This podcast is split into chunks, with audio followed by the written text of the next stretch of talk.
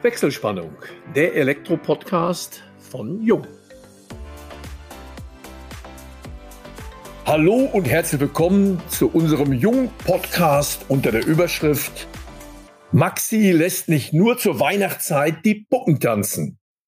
Für all unsere Zuhörerinnen und Zuhörer haben wir im heutigen Weihnachtspodcast eine Überraschung vorbereitet, denn diesmal sprechen wir nicht über die spannende Welt der Elektrotechnik sondern haben Maxi Kiermeier eingeladen.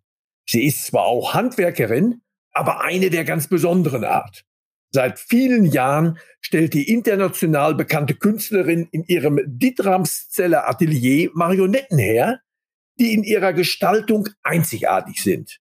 Mit diesem Podcast möchten wir euch ein wenig auf das bevorstehende Weihnachtsfest einstimmen. Wir das sind Elmo Schwanke, über 30 Jahre in der Welt der Elektrotechnik als Journalist unterwegs und meine Wenigkeit Georg Pape, Leiter Kundenkommunikation bei Jung. Ja, liebe Zuhörerinnen und liebe Zuhörer, heute wird es richtig, richtig spannend, richtig vorweihnachtlich, weniger elektrotechnisch, aber nicht minder handwerklich. Denn zugeschaltet aus Oberbayern ist Maximiliane, kurz Maxi Kiermeier, Marionettenbauerin aus Passion. Dazu gleich mehr zugeschaltet wie immer auch Elmo aus dem Oberallgäu. Und Elmo, ich gebe das ungern zu. Die Idee zu diesem Weihnachtspodcast kam von dir. Insofern deine Bühne. Ja, vielen Dank, Georg, für deine einleitenden Worte und ganz herzlich willkommen, Maxi, in unserem heutigen Podcast. Wir kennen uns ja noch gar nicht so lange, aber die Zeit hat ausgereicht, um die Begeisterung für deine Arbeit bei mir zu wecken und dann eben, wie der Georg das schon richtig sagte, auf die Idee zu kommen, dich zu unserem Podcast einzuladen. Gerade so kurz vor der Weihnachtszeit finde ich das sehr passend, mal wieder auf den Boden der Kunst zurückzukommen und sich nicht nur mit technischen und wirtschaftlichen Themen auseinanderzusetzen, die Weihnachtszeit ist ja die Zeit, wo wir alle etwas in uns gehen, wie es immer so schön heißt, und wo wir eine ruhige Zeit verbringen. Einige pflegen ja heute noch den Kult der Rauhnächte von den Weihnachtstagen bis zum 6. Januar. Also vielfältige Inspirationen, vielfältige Wünsche und Träume sind mit dieser Weihnachtszeit verbunden. Umso mehr freuen wir uns, dass du heute bei uns zu Gast bist. Bin gern dabei. Vielen Dank. Eine Marionettenkünstlerin oder Marionettenkünstler gibt es nicht so viele. Im Kunstbereich kenne ich viele Maler, Musiker. Du bist tatsächlich die erste Marionettenkünstlerin, die ich kennengelernt habe. Und ich war von Anfang an von deinen Figuren fasziniert. Und damit unsere Zuhörerinnen und Zuhörer sich ein Bild von dir, von deinem Werdegang machen können, wäre es schön, wenn du etwas über deine Biografie erzählst, wie du überhaupt zum Marionettenbau gekommen bist wie ich weiß, hast du in der Finanzverwaltung in irgendeiner Form deine berufliche Karriere, wie auch immer, gestartet. Aber erzähl uns doch bitte mehr darüber. Also begonnen habe ich mal nicht in der Finanzverwaltung in dem Sinne, sondern das war eigentlich nur das Abkoppeln von zu Hause. Das war halt der erste Schritt von zu Hause weg. Meine richtige Ausbildung begann ja dann mit 20. Da bin ich dann auf die Meisterschule für Mode in München gekommen, wurde genommen Drei Jahre war ich da in Ausbildung, bin eigentlich Modezeichner. Während der Schule habe ich also mit Marionetten nichts zu tun gehabt, aber was immer schon war, das ist dieser Fable für Stoffe, für Mode, für Schnitte. Also es war eigentlich nur so ein Samenkorn. Nach der Ausbildung, naja, da muss man dann natürlich auch Geld verdienen, das hilft halt nichts, gell?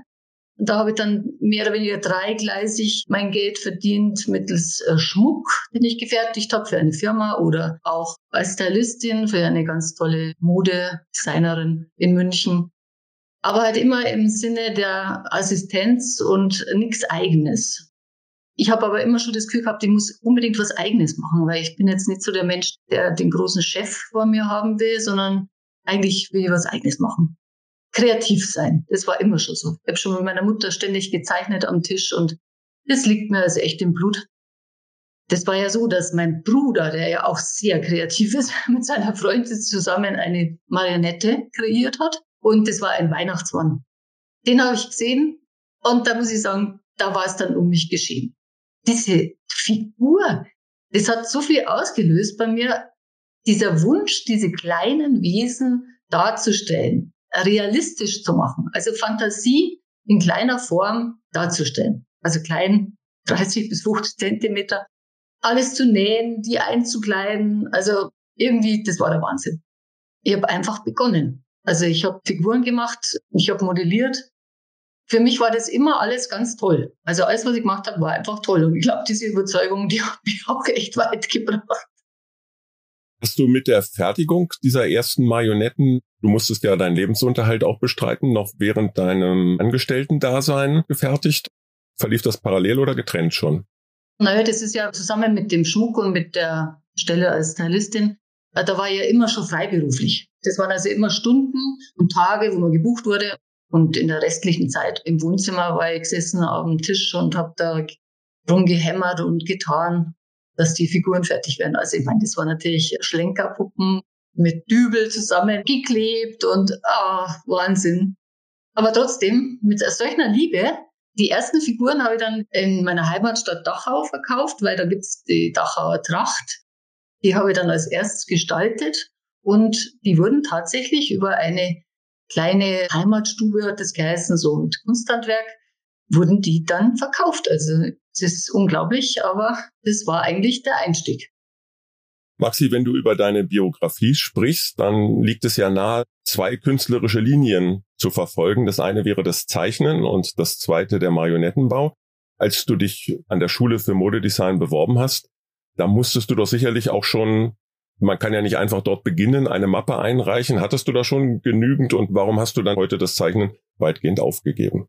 Für die Aufnahmeprüfung oder überhaupt für die Aufnahme in die Modeschule musst du eine Mappe abgeben. Da ist genau vorgegeben, welche Bereiche du zeichnen musst und welche Themen. Das habe ich mit Begeisterung zu Hause halt gemacht und habe da meine Mappe erstellt. Und dann bin ich halt da hingewandert in die Schule und habe die Mappe abgegeben. Das erste Wunder war schon, dass ich zugelassen war für die Aufnahmeprüfung, weil da waren ja irrsinnig viele Bewerber die beinhaltet ja alles, was man eigentlich lernt in den drei Jahren, schon mal in der Prüfung, damit die schon wissen, in welche Richtung man eigentlich geht. Und da waren so ausgezeichnete Zeichner dabei, dass ich mir gedacht habe, um Gottes Willen, das wird überhaupt nichts. Also das ist unglaublich. Und wie dann genommen wurde, war ich natürlich total entgeistert erstmal. Aber mir war dann schon klar, die wollten halt einfach so ein unbeschriebenes Blatt. Die wollten keinen, der schon eine Richtung hat, sondern die wollen ja ausbilden. Und das war wirklich mein Glück. Ja, und dann ging es gleich am nächsten Tag los, was ja nicht so einfach war, weil ich eigentlich nur gearbeitet habe, aber irgendwie war das so holper, stolper und dann rein in die Schule. Drei sehr schöne Jahre. Aber zu deiner Frage, Zeichnen ist immer noch meine Leidenschaft. Bloß es ist halt so, man hat gewisse Zeit, um kreativ zu sein und es ist eh viel zu wenig.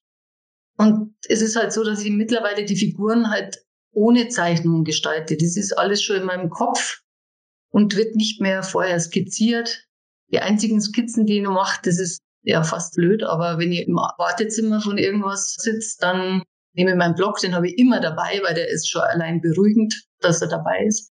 Und dann wird halt ein bisschen gezeichnet, dann werden neue Köpfe entworfen und so weiter. Aber so richtig das Zeichnen, das ist eine Leidenschaft, die, glaube ich, in meinem Leben nicht mehr erreichen werde. Aber man kann ja nicht alles machen. Ja, Maxi, du hast deine Passion ja dann gefunden. Wann begann, ich will es mal sagen, der Durchbruch, beziehungsweise wann wurde dir klar, dass du von deiner Kunst ja leben willst und letztendlich auch leben kannst? Dass ich von meiner Kunst leben will und kann, das war für mich schon immer klar, obwohl das noch gar nicht funktioniert hat. Das war einfach das Ziel, aber das war gar keine Frage, sondern das war Fakt. Das natürlich das wird Zeit lang dauert. Aber kaufmännisch, ich glaube, kaufmännisch bin ich heute noch nicht so weit, dass ich sagen kann, um Gottes Willen, das hat sich jetzt echt rentiert. Das geht einfach nicht. Das ist ja die ganze Lebenszeit, kannst du sagen, die du dann verwendest für die Kunst und du kriegst halt ein gewisses Geld, damit mein Standard halt, damit ich den erreiche, so wie ich leben will. Also Yacht kaufe ich mir keine und ein zweites Haus in Italien habe ich auch nicht, aber ich wohne wunderbar. Besser könnte es nicht sein. Und ich bin mein eigener Herr, das war das Wichtigste. Aber begonnen hat eigentlich das richtige Verdienen oder die richtige Beschäftigung dann mit den ersten Messen. Nach zwei Jahren habe ich mich beworben auf der Heim und Handwerk in München. Und damals war ja die Aussicht auf einen Platz gleich null. Aber der damalige Messechef, der war anscheinend so begeistert von meiner Begeisterung, dass ich halt einen Termin bekommen habe und dann in seiner Verzweiflung hat er dann zu mir gesagt, ja, okay, er hätte noch fünf Meter Werbefläche, Wand, ob mir das passen würde. Da habe ich gesagt, ja, wunderbar. Was will ich mehr als eine Wand? Was brauche ich einen Stand? Ich brauche nur Haken an der Wand, Möglichkeit, meine Figuren aufzuhängen und einen halben Meter, wo ich stehen kann, ohne erdrückt zu werden. So war's dann. Und dann mein Gegenüber, es war ein Ofenbauer, ganz ein netter aus München, der hat dann mir angeboten, dass ich die Rückseite von seinem Stand bekomme. Somit hatten wir dann den ersten begehbaren, durchgehbaren Stand. Und somit haben wir alle Leute erreicht auf der Messe. Und das ist ja das Wichtigste, damit du viele, viele, viele, viele Menschen erreichst. Damit die paar Menschen, die sich begeistern für deine Figuren, die halt dann eine erwerben. Das heißt also, du hast auf der Messe Marionetten verkauft oder hast du erst durch die Messe so eine Bekanntheit erreicht, dass dann, ich denke, das war Mitte der 80er Jahre, da war ja auch noch nicht ganz so viel mit Internet, Homepage und Social Media.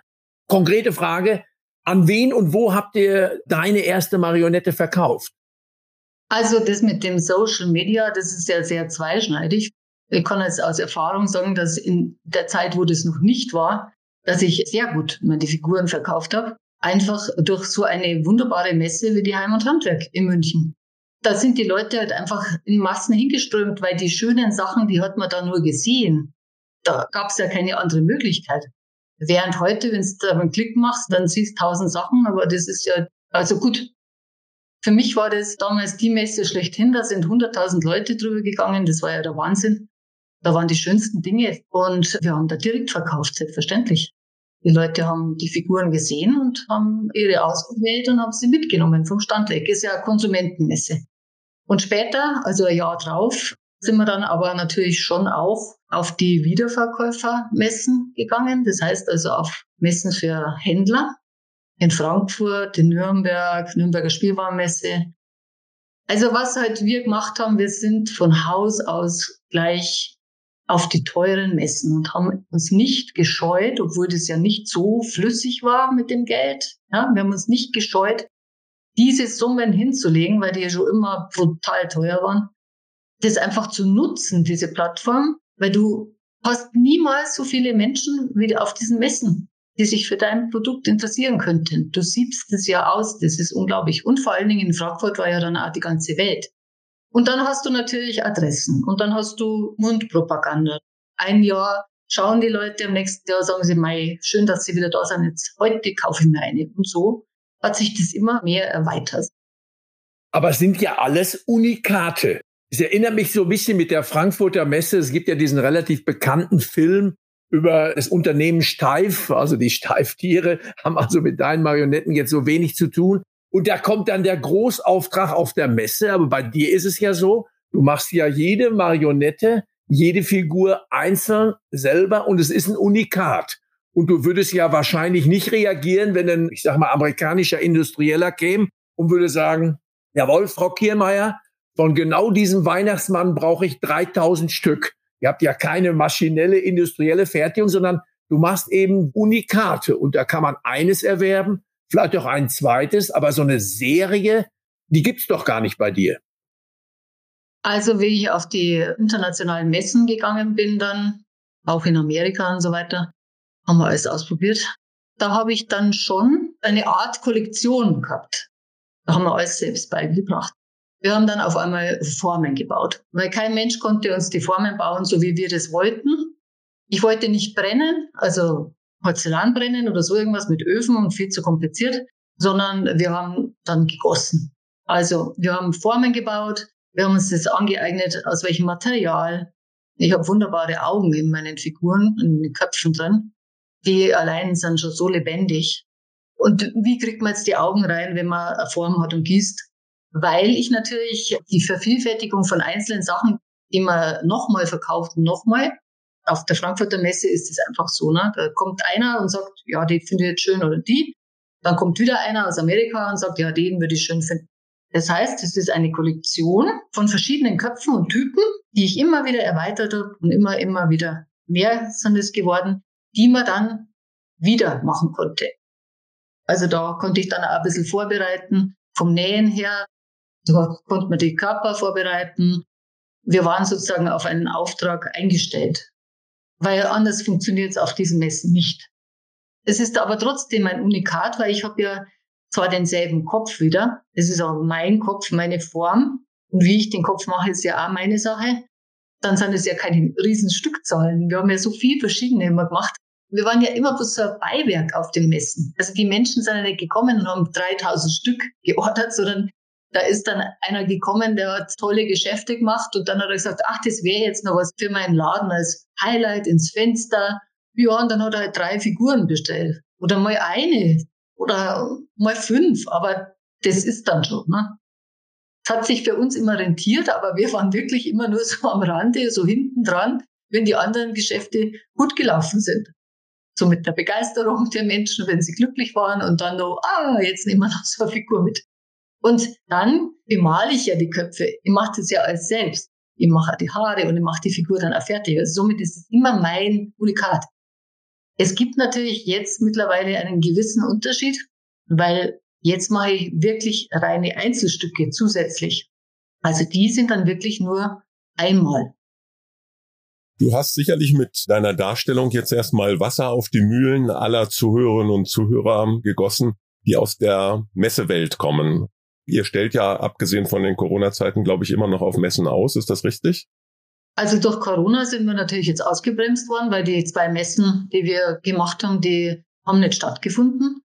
Was für mich aber ein persönliches Glück war. Aus dieser irrsinnigen Zeit habe ich profitiert, weil ich einfach für mich zur Ruhe gekommen bin. Also man wird nicht jünger und es ist halt einfach so, dass das alles wahnsinnig anstrengend ist und irgendwie war ich so in einem Hamsterrad von einer Aktivität zur nächsten, die man ja dann nicht mehr aufgeben will, weil sie haben sich ja über 30 Jahre eingebürgert und es war immer gut und es war ja immer der Standard und überhaupt und überhaupt. Und irgendwie war ich halt schon ziemlich durch. Und dann soll ich immer noch kreativ sein, was ja das Wichtigste ist. Und ich weiß ja selbst, dass jede Figur eigentlich die volle Konzentration und volle Liebe braucht, damit überhaupt die Details einfließen können, die dann entstehen in der Fantasie in meinem Kopf. Und das kannst dann fast nimmer, wenn du zu viel machst und ständig irgendwo präsent sein musst. Und somit war Corona für mich echt so ein Stillstand. Mhm. Das war aber kein Stillstand vom Geschäft. Wird es halt einfach über Amerika. Es ist auch weiterhin gelaufen und es war ganz normal, aber halt ohne den Stress und Druck der Messen. Das kann ich gut nachvollziehen, aber um das abzuschließen, diese Messen, so wie du es dargestellt hast, waren ja für euch der Durchbruch und waren ausgesprochen wichtig, auch dieser persönliche Kontakt, letztendlich der Kundenkontakt. Und ich denke, du hast es gesagt, Social Media ist das eine, das Internet mit seinen vielfältigen Darstellungsmöglichkeiten das andere. Aber diese Figuren einmal live zu sehen und auch anzufassen, ich hatte ja das Glück und das Vergnügen bei euch im Atelier mal ein paar Stunden zubringen zu dürfen. Und ich muss sagen, es ist einfach etwas ganz anderes, die Figuren im Internet zu sehen, als vor Ort sie mal in die Hand zu nehmen, die Stoffe wirklich in Augenschein zu nehmen. Ich war total begeistert. Ich hatte das ja schon eingangs gesagt. Insofern, das kann ich sehr gut nachvollziehen. Du stehst mit deiner künstlerischen Tätigkeit quasi für eine Generation im Menschenleben, aber auch für eine ganze Generation eben von, man beziffert es ja mal mit 30 Jahren von Marionetten und Puppen. Gab es so etwas wie einen modischen Wandel auch bei deinen Figuren? Ein Modetrend gibt es da überhaupt nicht, weil meine Figuren sind ja Fantasiefiguren, also die aus dem Wald und die, die in der Luft schweben und die, die wir normal nicht sehen. Das sind schon mal die ersten, die haben also keine Mode, die sind einfach mit der Erde verbunden. Was mit Sicherheit war, ist, dass meine Kostüme immer perfekter wurden und immer aufwendiger. Aber eigentlich, das mich jetzt so fragst, mit Mode hat das gar nichts zu tun. Es ist auch mit der Farbigkeit ist da nichts passiert. Die Farben sind immer Erdfarben, auch kräftig, aber nie modeorientiert. Auf jeden Fall einen Trend, den konnte ich selbst so nachvollziehen. Der ist eigentlich kein Trend, sondern ist gesetzt und fixum. Die Gesichter deiner Figuren sind immer fröhlich. Warum ist das so? Wahrscheinlich, weil meine Seele einfach fröhlich ist. Ich bin ja der Überzeugung, dass wir alle eine Seele haben und die Aufgabe, die meine Seele übernommen hat, wie sie auf die Welt gekommen ist, die war, dass ich fröhliche Figuren mache. Wurscht, was da außenrum läuft und was mein Ego schrecklich findet und wo es kränkelt und wo es deprimiert ist. Und auch ich habe Phasen, wo ich mit Sicherheit nicht so glücklich strahle. Aber meine Seele sagt, nö, man modelliert lustige Gesichter und der Ausdruck ist einfach diese kindliche Freude. Das ist dieses von innen raus, was im Grunde genommen jeder hat. Und das ist ja auch das, was dann die Leute auch inspiriert, eine Figur zu kaufen oder dazu bringt, eine Figur zu kaufen, weil sie dann dieses Leuchten von dieser Möglichkeit der Harmonie und die können es mit nach Hause nehmen. Die Resonanz ist dann oft, sie sprechen mit den Figuren immer wieder mal. Sie freuen sich jedes Mal, wenn sie draufschauen. Also im Chinesischen gibt es doch da diesen Ausdruck, dieses Qi, dass man dann irgendwie immer etwas sieht, was am Freude macht und was in Resonanz geht, so dass man selber wieder glücklich wird. Hier sind wir ja leider Gottes ein Audioformat. Gerade bei diesem Thema. Elmo ist mir da ein bisschen voraus. Der war schon bei dir in deinem Atelier, in deiner Werkstatt. Ich selber habe mir allerdings, und das möchte ich unseren Zuhörerinnen und Zuhörern auch ans Herz legen, auf deiner Homepage maxi-marionetten.de, da sieht man ja mal einen kleinen Auszug und dann, glaube ich, wissen unsere Zuhörerinnen und Zuhörer überhaupt erstmal, wovon wir sprechen, wovon wir alle drei schwärmen, nämlich wirklich von dem Ausdruck, die Augen. Also mich hat das als Techniker komplett erstmal fasziniert. Erzähl doch unseren Zuhörerinnen und Zuhörern mal so die einzelnen Arbeitsschritte. Du machst ja wirklich alles selber, wie ich jetzt da gesehen habe, vom Kopf bis hin zum Innenleben. Und da kommt, glaube ich, auch dein Mann ins Spiel. Gib uns mal einen kurzen Abriss wie so eine Figur, eine Marionette entsteht? Also, als erstes ist mal die Idee. Dann würde zuerst der Kopf modelliert werden. Und dann muss er geschliffen werden. Dann wird eine Form gebaut, weil kein Kopf verlässt mein Haus, ohne dass ich eine Form habe. Dann wird der Kopf wieder gegossen. Dann wird er wieder geschliffen. Dann wird er grundiert. Und dann wird er bemalt. Dann wird der Körper nach dem Kopf bestimmt. Die Maße ergeben sich durch den Kopf. Und das ist dann der Part von meinem Mann, entweder eine Marionette zu bauen oder eine Standfigur. Beides sehr aufwendig. Die Marionetten, die Körper sind ja grundsätzlich mal die Idee vom Oskar Paul in Bad Tölz gewesen, der ja leider nicht mehr lebt. Das war ein großartiger Marionettenbauer. Und der hat mir damals in jungen Jahren, hat mir der einen Körper überlassen. Den haben wir dann akribisch abgenommen, gemessen und geschaut und selbst probiert. Mittlerweile haben wir 20, 30 verschiedene Formen, dick, dünn, klein, lang und so weiter und so fort. Wenn der Körper steht, wird er gepolstert und dann beginnt das Kostüm. Beim Kopf fehlen jetzt nur die Haare. Die Haare sind Hanf, den ich mir selbst einfärbe. Also da habe ich alle Haarfarben die werden dann geklebt und in Frisur gemacht und alles Mögliche. Und dann wird genäht. Und das entsteht aber alles nicht akribisch hintereinander, weil das geht gar nicht, sondern immer so ein bisschen parallel. Auch die Entstehung der Figur ist ja auch nicht sofort vorgegeben, sondern es ist zwar Idee, aber wie sie sich entwickelt, und das ist ja gerade das Schöne, ist also da nicht so stark fixiert, naja, dann werden die Stoffe zusammengetragen, dann wird einmal farblich ein bisschen Spektrum erschaffen.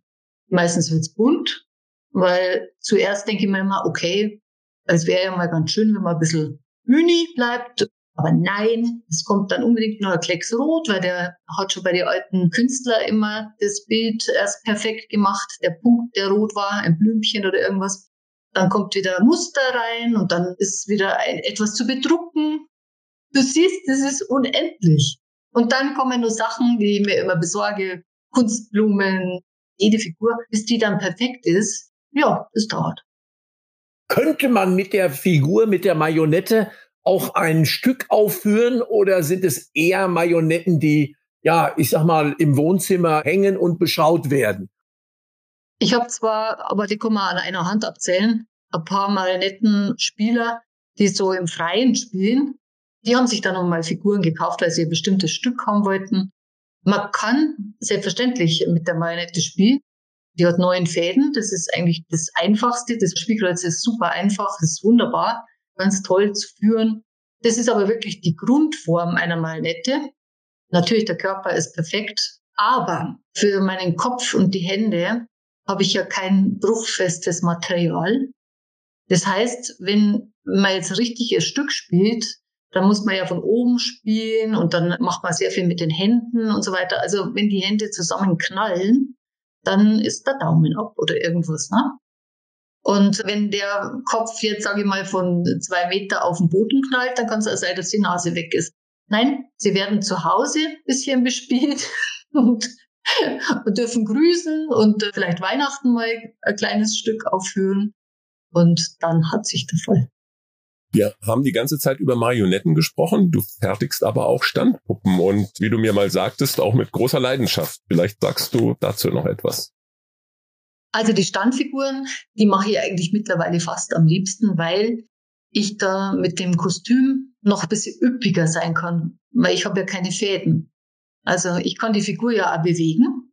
Die kann man verbiegen, oder? Da ist ein Teil Draht drin. Man kann die hinsetzen, man kann alles Mögliche machen mit denen. Aber ich habe diese Fäden nicht und somit kann ich jetzt bei einer barocken Figur oder bei einer Frau, die ein ganz tolles Kostüm hat mit mehreren Schichten übereinander, kann ich viel besser arbeiten, weil ich halt darauf nicht achten muss. Man ist im Kostüm ein bisschen gehandicapt bei der Marionette, weil die Bewegung ja eigentlich im Vordergrund sein sollte. Und da kann man nicht so viele Schichten übereinander kreieren, wie ich das immer mache. Vielleicht eine Frage noch von mir, ehe wir dann gleich noch auf den Abschluss kommen. Wie käme ich oder sagen wir mal unsere Zuhörerinnen, Zuhörer an eine Figur von dir? Auf deiner Homepage kann man sich sehr viel anschauen, dass du keinen Online-Shop hast, ist, glaube ich, selbstredend. Hast du eine Ausstellung, eine Dauerausstellung, ein Atelier bei dir zu Hause oder wie können wir von dir eine Figur kaufen? Also grundsätzlich ist es so, der Kontakt ist natürlich jetzt über die Website. Wenn man sich interessiert für Figur, dann schicke ich Fotos von den Figuren, die ich zum Verkauf habe. Ansonsten kann man mich natürlich jederzeit nach telefonischer Absprache in meinem Zuhause besuchen. Wir wohnen am Bauernhof und da ist in dem Gang die Galerie integriert und da sind immer irgendwelche Figuren da.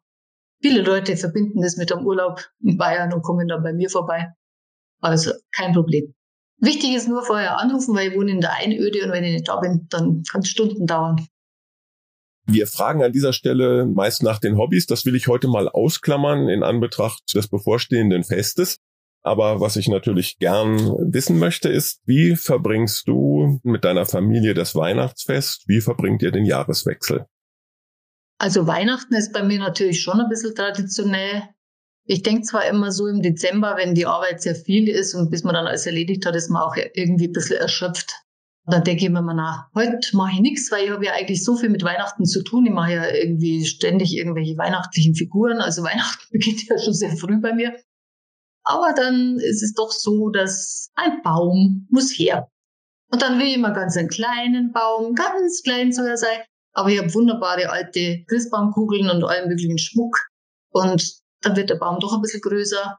Und dann wird der Baum geschmückt. Und dann werden doch alle Sachen rausgesucht. Und dann wird das doch alles geschmückt. Es wird dann halt doch weihnachtlich, weil das könnte ich dann auch irgendwie nicht, dass ich dann Weihnachten wegen der Arbeit oder wegen, keine Ahnung, da einfach sausen lasse. Das geht gar nicht. Irgendwie ist es ja also ein Punkt, wo man dann ankommt und man soll ja auch diese Stille, die soll man ja eigentlich auch wirklich verinnerlichen. Und das gelingt uns ganz gut. Wir machen das sehr ruhig. Also gibt auch keine großen Partys oder sonstiges. Es ist einfach so wir zwei. Und dann gehen wir das Jahr so gedanklich durch, rückblickend. Es ist eigentlich immer sehr entspannt. Und nachher ist wirklich dann einmal so eine Zeit, die ruhiger ist. Das gebe ich mal als Anregung an unsere Zuhörerinnen und Zuhörer weiter, möchte aber noch Georg fragen. Georg, Wer steckt bei euch den Baum an? Wer löscht ihn wieder? Nein, ernst beiseite. Wie verbringst du das Fest? Wir machen das also ähnlich familiär. Wir wohnen ja auch sehr, sehr, sehr ländlich, haben aber unsere beiden Töchter in der Welt verstreut und Weihnachten ist die große Familienzusammenkunft. Das kannst du dir vorstellen, bei drei Familien in einem Haus und da sind alleine fünf Enkel zwischen ein und neun Jahren drunter. Da ist es also etwas weniger besinnlich, also eine ruhige, besinnliche Weihnacht wünscht mir schon länger keiner mehr, ist aber wahnsinnig schön, es ist richtig was los. Also wir bleiben zu Hause, fahren nicht weg alle drei Tage. Das wird also wie die letzten Jahre immer eine relativ turbulente Geschichte. ja, jetzt muss ich dich ja auch fragen, was macht Elmo? Ja, bei uns ist das ähnlich traditionelles Weihnachtsfest, Weihnachtsschmuck, Weihnachtsbaum, Kerzenlicht, kein elektrisches, sondern tatsächlich Wachskerzen. Also wir begehen das sehr opulent und für uns ist das auch eine Phase, wir machen das im ganz kleinen Familienkreis, wo wir uns vollständig zurückziehen und wir gehen davon aus, dass wir hier im Oberallgäu auch wieder weiße Weihnachten haben. Das gehört einfach dazu. Und ich werde natürlich, das kann ich ja durchaus sagen, ich habe einen Weihnachtsmann bei Maxi gekauft, den werde ich im Schnee treiben, über unseren Balkon manövrieren und dazu einen kleinen Videoclip drehen. Also traditionelles Weihnachtsfest. Und ja, damit sind wir tatsächlich am Ende unseres heutigen Podcasts. Es ist der letzte in diesem Jahr.